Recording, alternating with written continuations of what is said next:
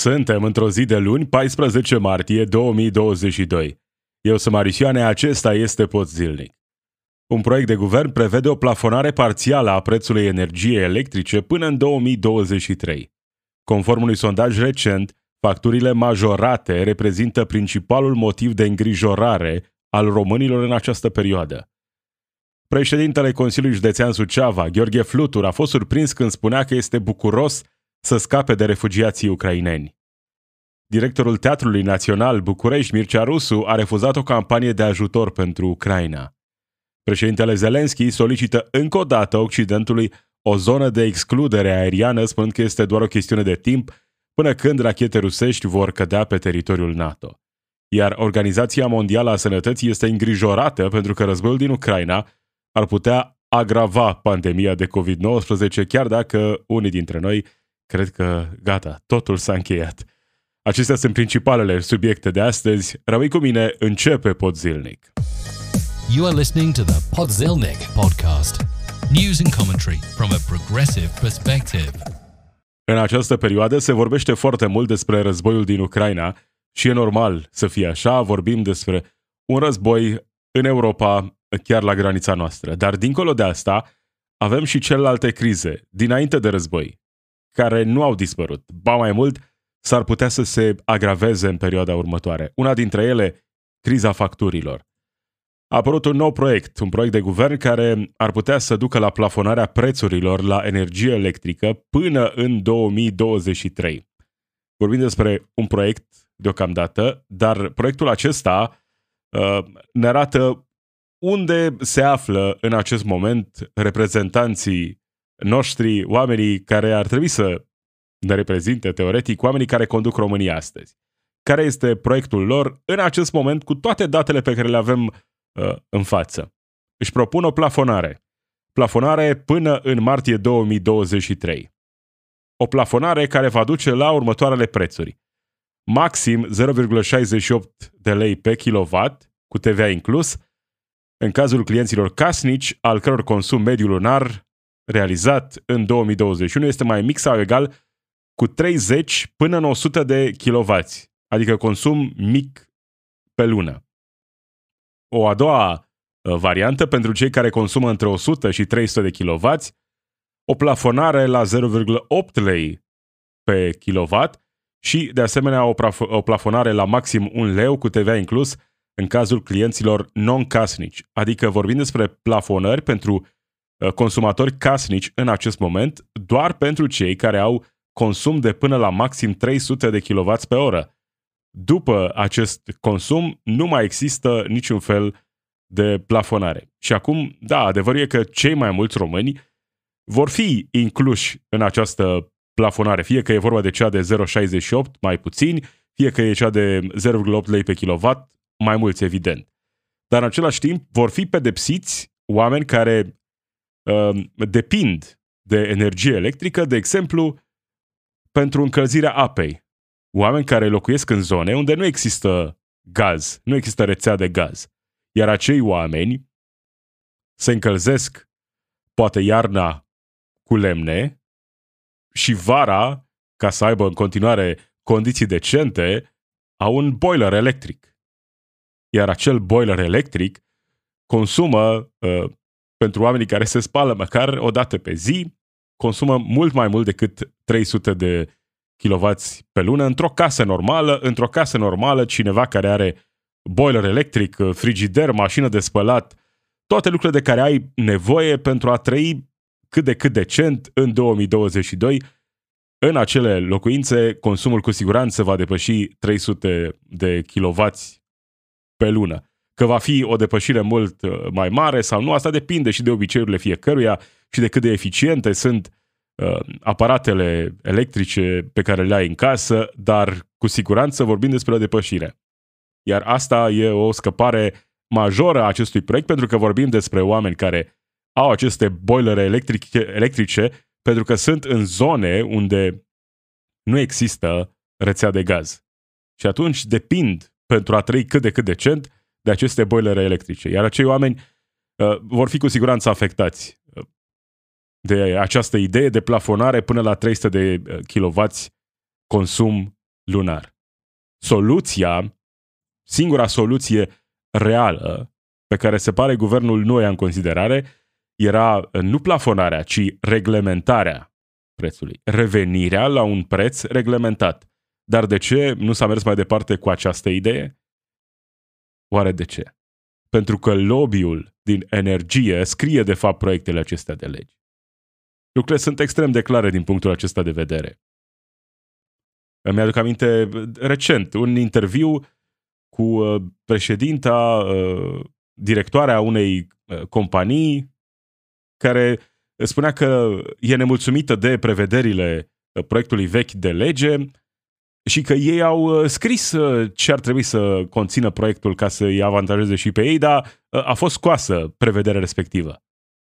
Deci chiar și atunci când nu se întâmplă așa cum își doresc ei, tot ei sunt cei care scriu proiectele de lege, direct sau indirect. Dar asta se întâmplă și nu se întâmplă doar în România.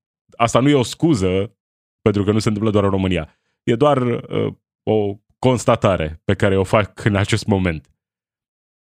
Ăsta este motivul pentru care nu vorbim despre un preț reglementat. Ăsta este motivul pentru care vorbim despre plafonare.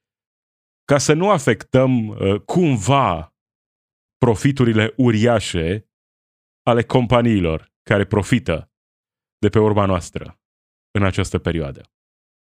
Pentru că, sigur, există și motive reale de inflație reală în această perioadă. Dar costurile cu producția energiei electrice nu au crescut.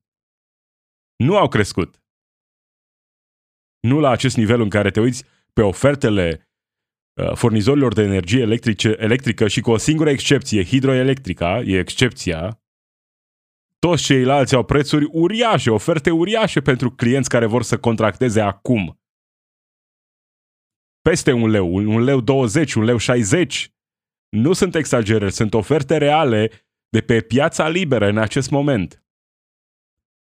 Costurile cu producția energiei electrice nu au crescut.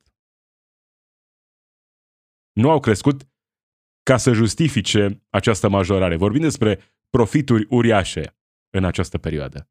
Profituri uriașe care vor continua. Pentru că plafonarea nu îi va afecta pe cei care extrag profiturile. Deloc nu îi va afecta. Ei vor primi în continuare banii aceia. Ei vor primi tot de la noi, doar că indirect. Vor merge mai întâi la intermediar, care e statul. Și sigur că vor ajuta aceste măsuri oamenii obișnuiți. Și e bine ca oamenii obișnuiți să fie ajutați.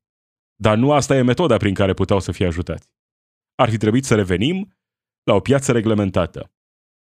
Lucrurile sunt atât de clare dacă îți pasă de inflație, dacă te îngrijorează potențialul unei crize economice, a unei recesiuni în această perioadă. Trebuie să înțelegi că totul depinde de energie. Totul depinde de energie electrică și de gaze. Totul de acolo pleacă uh, foarte multe, în foarte multe direcții uh, toate efectele acestea. Și de acolo vine o mare parte a inflației. Pe lângă lăcomie, care există, e absolut reală, e documentată și mai mult decât atât, vom putea vedea la sfârșit de an care sunt acele companii care au avut profituri record anul acesta. Și acolo vom înțelege, sau ar trebui să înțelegem, că nu a fost vorba despre inflație, despre, au, le-au crescut lor costurile și așa justifică majorările de prețuri. Nu, uneori e și lăcomie. Așa cum vedem și în energie. Și cine face proiectele acestea? Tocmai cei care extrag profitul. Asta e propunerea guvernului în acest moment. Încă nu a devenit realitate. Dar pe această variantă merg. Nu pe reglementare, pe plafonare ă, dăm mai departe ă, nu? companiilor uh, înapoi uh, banii respectivi. Uh, compensează statul, nu? Asta pare să fie ideea și oricum se aplică doar până la 300 de kW consum lunar. Ceea ce probabil că e ok pentru foarte mulți oameni care locuiesc în acele zone unde există gaz, dar nu și pentru cei care uh, de multe ori sunt cei mai defavorizați, care locuiesc în zone unde nu există rețea de gaz, care și gazul e mult mai scump, dar chiar și așa e în continuare mai ieftin decât energia electrică, Dacă vorbim despre încălzirea apei, despre încălzire, să nu mai vorbim, e chiar și mai complicat. Dar ajungi într-o astfel de situație atunci când uh, uh, cei care extrag, extrag profitul sunt cei care scriu aceste proiecte de lege, direct sau indirect. Asta e lăcomia acestor oameni. Și cei care îi reprezintă în guvernul României. De asta, când cineva vorbește despre potențiala criză economică, despre o eventuală recesiune, dar nu face nimic, nimic pentru a opri, pentru a, măcar pentru a reduce efectele negative care vor veni, pentru a reduce suferința. Îți dai seama că e doar bla bla. Ne pasă, dar de fapt nu facem nimic. Și sigur că nu e vorba doar despre uh, oameni obișnuiți. Chiar poți să gândești lucrurile acestea uh, la nivel de companii românești, la nivel de industrie, care de asemenea, dacă cineva își dorește ca industria să supraviețuiască, să fie în continuare competitivă la nivel global, uh, trebuie și acolo găsite soluții. Da, uh, nu, avem această variantă plafonare până la 300 uh, de kW consum lunar ca să-i pedepsim tocmai pe cei care se află în acele zone defavorizate unde nu există gaz. Iar în această perioadă, românii sunt extrem de îngrijorați. 76% dintre români, conform unui sondaj realizat de curs, spun că țara se îndreaptă mai degrabă într-o direcție greșită. Doar 13% spun că direcția e bună în acest moment. În opinia dumneavoastră, care sunt principalele două probleme ale României de care conducerea țării ar trebui să se ocupe de urgență? Pe primul loc, prețurile, inflația, utilitățile, prețul energiei. Pe locul 2, războiul, armata, siguranța națională. Pe locul 3, sănătatea, pandemia. Avem și date despre cum stau partidele în sondaje, de mai important e să vedem ce gândesc cu adevărat România acum. Cât de îngrijorați sunteți de următoarele evenimente? Și avem o listă. Creșterea prețurilor la electricitate. 99% dintre cei care, au, care au răspuns la sondajul curs spun că sunt îngrijorați, foarte îngrijorați sau destul de îngrijorați de creșterea prețurilor la electricitate. 98% creșterea prețurilor la alimente, 96%, creșterea prețurilor la gaze, 93% războiul din Ucraina, posibilitatea ca războiul să se extindă și în România 89%, situația politică 83%, 58% noi tulpind de coronavirus Omicron, 53% devenirea refugiaților din Ucraina. Primele trei poziții, electricitate, alimente, gaze, cu puține excepții, toți românii sunt îngrijorați de aceste evenimente. Dar cine vorbește direct pentru acești români? Și mai mult decât atât, cine face în mod direct ceva pentru acești români? Nimeni. Acest proiect al guvernului e o glumă proastă. Cu plafonare până în 2023, hai să mai vedem, hai să nu le afectăm profiturile, pentru că, uite, ne scriu ambasadorii din care vin companiile acestea uriașe, că uite, să, nu, să le dăm banii, să nu îi afectăm cumva. Nu că oamenii aceștia nu ar fi făcut profit înainte de majorarea prețurilor. Oamenii aceștia făceau profit și înainte. Aceste companii aveau profit în creștere de la an la an. Pe acea piață, pe acea piață reglementată parțial. Și acum au profit în continuare, doar că e și mai mare. Iar ăsta e tot obiectivul directorii acestor companii au o obligație, inclusiv legală, de a maximiza profitul. Obligația lor nu e față de uh, oameni obișnuiți, nu e față de consumatori, nu e nici măcar față de proprii angajați. Principala lor obligație, legal vorbind, e direct în fața acționarilor. Pentru a maximiza profitul. E o obligație legală. Asta fac, asta vor face întotdeauna. Profitul cu orice preț, în orice condiții. Lăcomia este sistemul în care trăim cu toții. O idee din Statele Unite, un proiect de supraimpozitare cu 50% a profiturilor excepționale ale petroliștilor americani. Este un proiect din Statele Unite, susținut printre alții de Elizabeth Warren și Bernie Sanders, 50% impozitarea profiturilor excepționale în această perioadă. Ar putea merge chiar mai departe, 100% a profiturilor excepționale. O idee similară putea să fie aplicată și în România. Hai să vedem care sunt acele profituri excepționale și să găsim acolo 50%, 80%, 99% profituri excepționale, că despre asta vorbim. Dar nu, noi mergem pe varianta asta, plafonare, nu? Ca să fie bine și pentru cei care extrag profitul. Președintele Consiliului Județean Suceava, Gheorghe Flutur, a fost filmat în timp ce vorbea în Vama Siret cu privire la cazarea refugiaților de război în spațiile puse la dispoziție de voluntari mai degrabă decât în spațiile amenajate de autoritățile publice. Hai să-l auzim pe Gheorghe Flutur, președintele Consiliului Județean Suceava, ce spune despre refugiații care vin din Ucraina Uh, un clip postat pe YouTube de știrisuceava.net. De București să scăpăm de unii au preferințe, doar vedem că vor la București, alții la Cluj. Luați pe ăștia care au bună pensiunile, casele la bătaie mai da, în cazul în care nu s-a înțeles prea bine ce spunea domnul Gheorghe Flutur, spunea așa, suntem bucuroși să scăpăm de ei, de refugiați. Unii au preferințe, vor la București, alții la Cluj. Luați-i pe ăștia care vor să spună pensiunile, casele la bătaie. Adică să-i ducem acolo pe refugiați, așa comentează președintele Consiliului Județean Suceava, Gheorghe Flutur, situația dramatică în care se află refugiații care fug într-o zonă de război. Că ăsta e motivul pentru care sunt uh, refugiați. Suntem bucuroși să scăpăm de ei spune domnul Flutur, președintele Consiliului Județean Suceava. Domnul acesta eh, de la uh, eh, PNL, nu? De acolo e. În același timp, directorul Teatrului Național București, domnul Mircea Rusu, a refuzat o campanie de ajutor pentru Ucraina, așa cum scrie presshub.ro. Este un eh, scandal în desfășurare la Teatrul Național București între conducerea interimară și sindicatul actorilor, aceștia din urmă, Sindicatul Actorilor, au propus o campanie de ajutorare pentru Ucraina, pe care Mircea Rusu a refuzat-o. În schimb, Dan Puric, personaj cu recuno- uh, recunoscute vederi pro-Putin, are spectacol la TNB pe 27 martie. Sindicatul Actorilor a propus uh, campania TNB pentru Ucraina, directorul general interimar Mircea Rusu a refuzat argumentând că teatrul are alt rol. Ce uh, spune domnul acesta?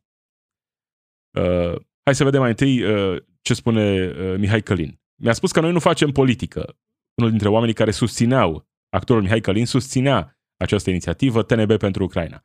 Mi-a spus că noi nu facem politică și m-a invitat să mă duc la Cernăuț și Cahul să văd ce pățesc românii din cauza ucrainenilor. Iar pe TNB nu avem voie să proiectăm steagul ucrainean, ci doar tricolorul românesc, pentru că suntem patrioți români. Iar ucrainenii ne-au făcut destule rele. Noapte bună! A scris duminică Mihai Călin. Cu o zi înainte, Mircea Rusu a confirmat la Antena 3 că nu a fost de acord cu proiectarea drapelului Ucrainei și că TNB nu va face politică. Spune acesta, mi s-a sugerat să punem niște proiectoare cu care să colorăm TNB în culorile Ucrainei. Nu cred că ăsta este rolul teatrului, este un rol al politicii, rolul nostru este altul. Aș vrea să văd dacă vă și înrolați când veți fi chemați la arme, dacă veți fi la fel de generoși și de emoționați, spune acesta. Presa Hub continuă și spune așa, în schimb, Teatrul Național București va prezenta pe 27 martie un nou spectacol al lui Dan Puric intitulat uh, M-am întors, uh, uh, Sinistrul Dan Puric, uh, care, sigur, probabil se află mai degrabă pe aceeași lungime de undă cu directorul uh, Teatrului Național București, domnul uh, Mircea Rusu. Nu e surprinzător că se întâmplă lucrul acesta. A mai fost un eveniment în acest sfârșit de săptămână pentru ajutorarea uh, refugiaților din Ucraina. E adevărat, o inițiativă lăudabilă.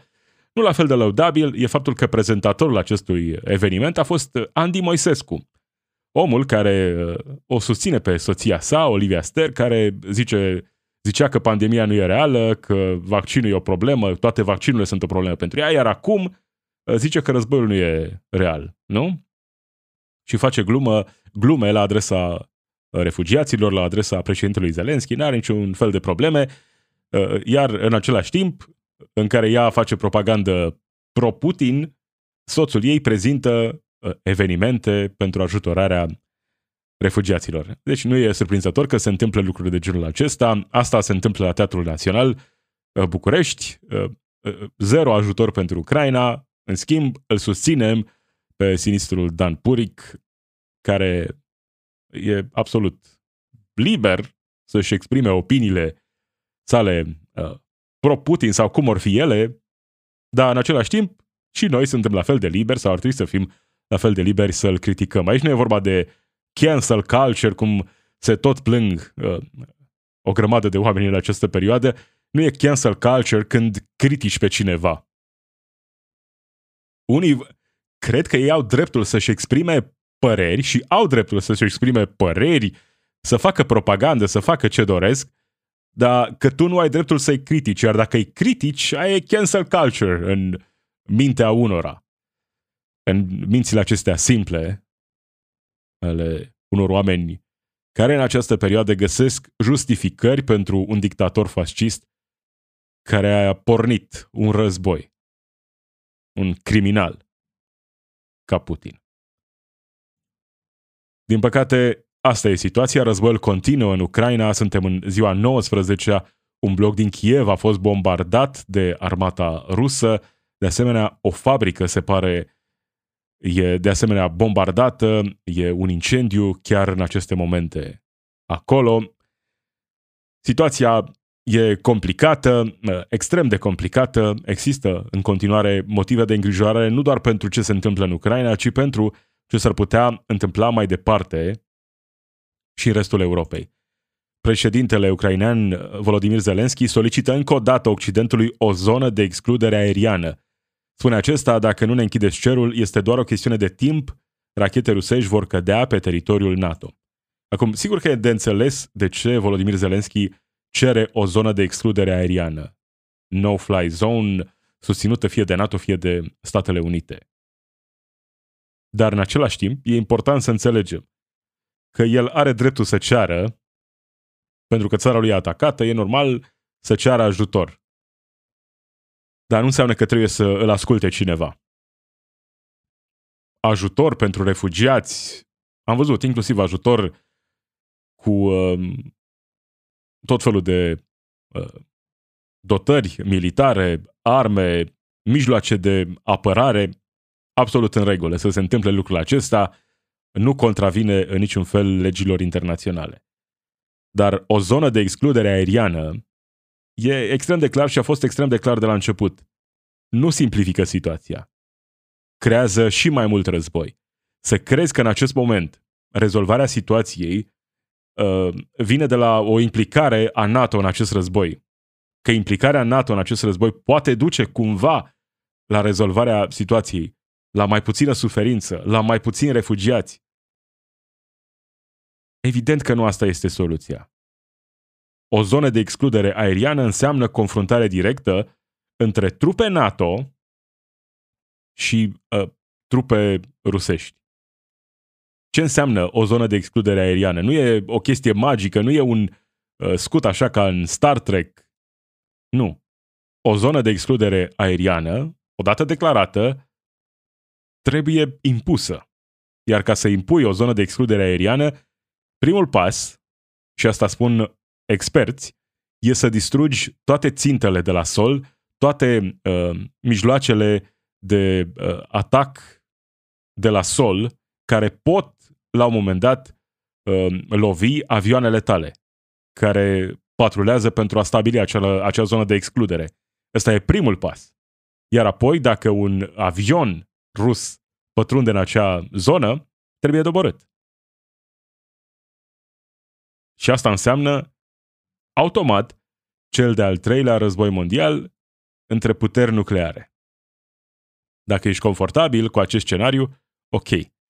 Iar cei care sunt pro-zonă de excludere aeriană vor spune, păi da, da, uite, hai să ne uităm în istorie la cel de-al doilea război mondial, când am spus, sau au spus alții că n-am spus noi, că uite, e doar vorba despre Polonia, uh, limităm, e doar Polonia. Doar Polonia e invadată. Dar uită uh, lecțiile primului război mondial. Când de la evenimente relativ uh, mici, relativ uh, puțin importante, nesemnificative, totul a mers repede așa. A, situația a fost escaladată extrem de repede și s-a ajuns la război mondial. Primul. Toată lumea vrea să vorbească despre lecțiile cel de-al doilea război mondial, să-l compare pe Putin cu Hitler.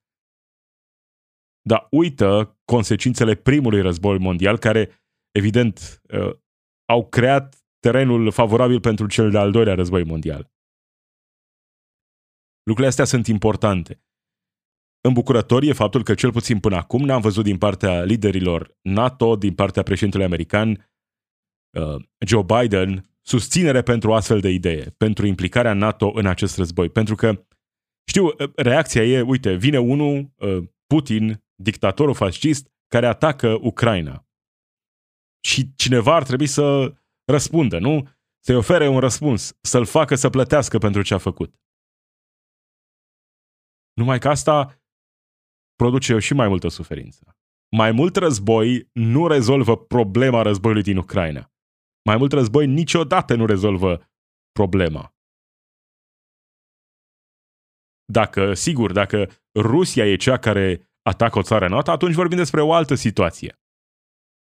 Atunci Rusia chiar este o amenințare mult mai mare la nivel european, uh, la adresa NATO, evident, se schimbă situația. Dar în momentul acesta, NATO realistic, realist vorbind, nu poate să facă nimic pentru a ajuta Ucraina printr-o zonă de excludere aeriană, prin implicarea directă în război. Ce se va întâmpla atunci? Refugiații care fug din Ucraina nu vor mai avea unde să fugă în Europa. Nu știu, poate doar în țări care nu sunt membre NATO. Poate în, Rus- în Rusia, unii dintre ei, dacă vor fi primiți și dacă vor dori, dar cine vrea să se ducă în țara agresorului, sau, nu știu, poate Serbia, dacă vor fi primiți. Unde se vor mai duce refugiații ucraineni în această perioadă? Vom avea și mai mulți refugiați, și mai mult război. Asta nu a fost și nu este o soluție. Oricâtă susținere ai avea pentru cauza ucraineană în această perioadă, asta nu este și nu va fi niciodată o soluție. Pot să înțeleg de ce Zelenski cere asta, dar justificarea nu există pentru implicarea NATO în acest război, pentru implicarea Statelor Unite și apoi implicita NATO în acest război. Vor fi și mai mulți refugiați și mai multe vieți pierdute. Și, desigur, amenințarea unui război nuclear. Nu înseamnă că va dispărea neapărat viața de pe pământ, dar nici nu putem exclude acest scenariu.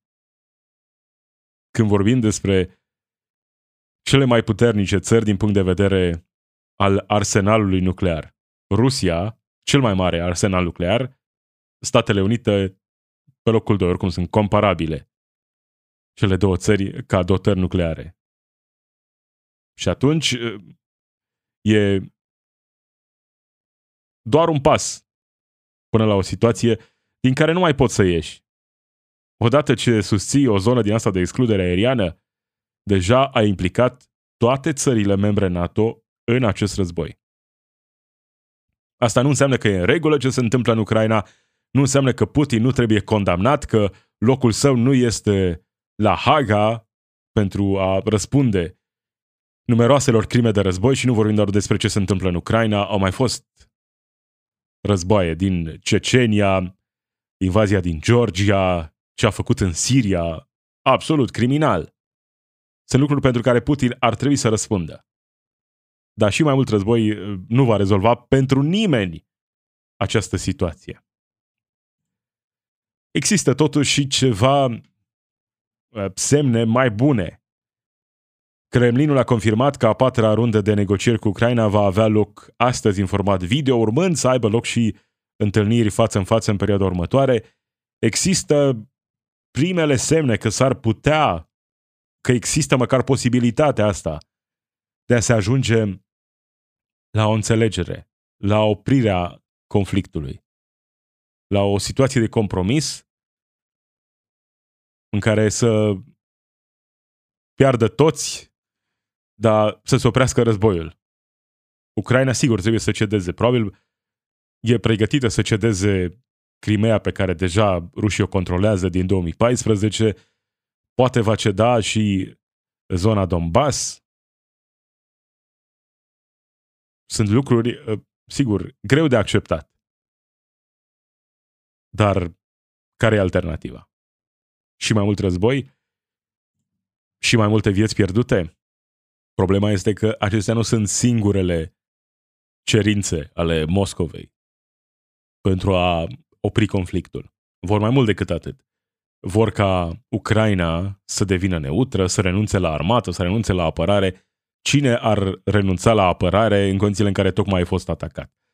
Deci da, sunt primele semne care par să fie așa mai optimiste, dar în același timp situația rămâne uh, dramatică, rămâne tragică.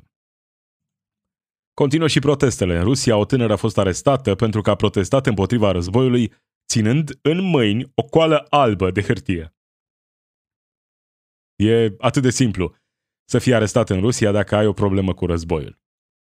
Și în perioada asta în care vorbim despre cenzura din uh, Occident, uh, cenzura americană împotriva propagandei rusești, care e reală, sigur, au fost închise canalele Russia Today, Sputnik, uh, dar în același timp trebuie să vedem ce se întâmplă în Rusia. Mai există presă liberă în Rusia? Mai există liberă exprimare, dacă a existat vreodată în Rusia? Cu atât mai puțin astăzi. Cu atât mai puțin astăzi când ești uh, pasibil de închisoare până la 15 ani. Dacă distribui știri false, știri false pe care le consideră evident Putin și ai săi false.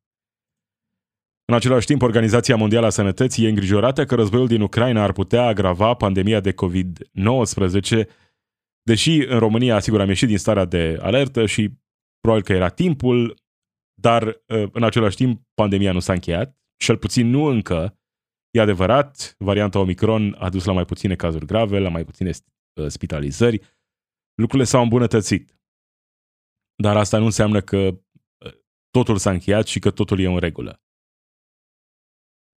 Ne preocupăm acum mai mult de război pentru că e aici, la granița noastră, dar în același timp, din păcate, pandemia încă nu s-a încheiat. Am văzut chiar niște grafice zilele trecute cu creșteri în, peste tot prin Europa ale numărului de cazuri. Deci lucrurile sunt în continuare complicate, iar un conflict ca acesta agravează toate celelalte crize. Că vorbim despre inflație la nivel mondial, conflictul acesta agravează această situație. Că vorbim despre pandemie, din nou există potențialul acesta de a agrava inclusiv această situație a pandemiei. Oricând, din păcate, poate să apară o nouă variantă sau o nouă amenințare. Asta nu e așa ca să stârnim panică acum, panica nu e bună, dar în același timp trebuie să înțelegem care sunt amenințările, cu care ne confruntăm sau am putea să ne confruntăm în perioada următoare și care sunt consecințele acțiunilor, inclusiv când vorbim despre sancțiuni. Sancțiuni, sigur că trebuie să se întâmple ceva. Dar toate deciziile acestea vor avea repercursiuni. Și, sigur, ar fi bine să ne gândim înainte de a lua anumite decizii și la repercursiuni. Cam acesta a fost Poțilnic. Marius Ioane sunt eu.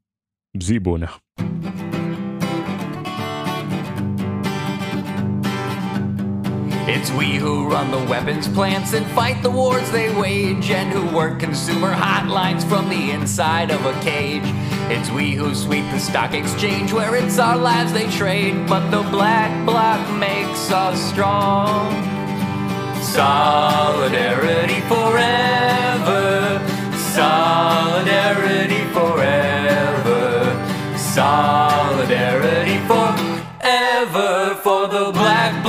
makes us strong.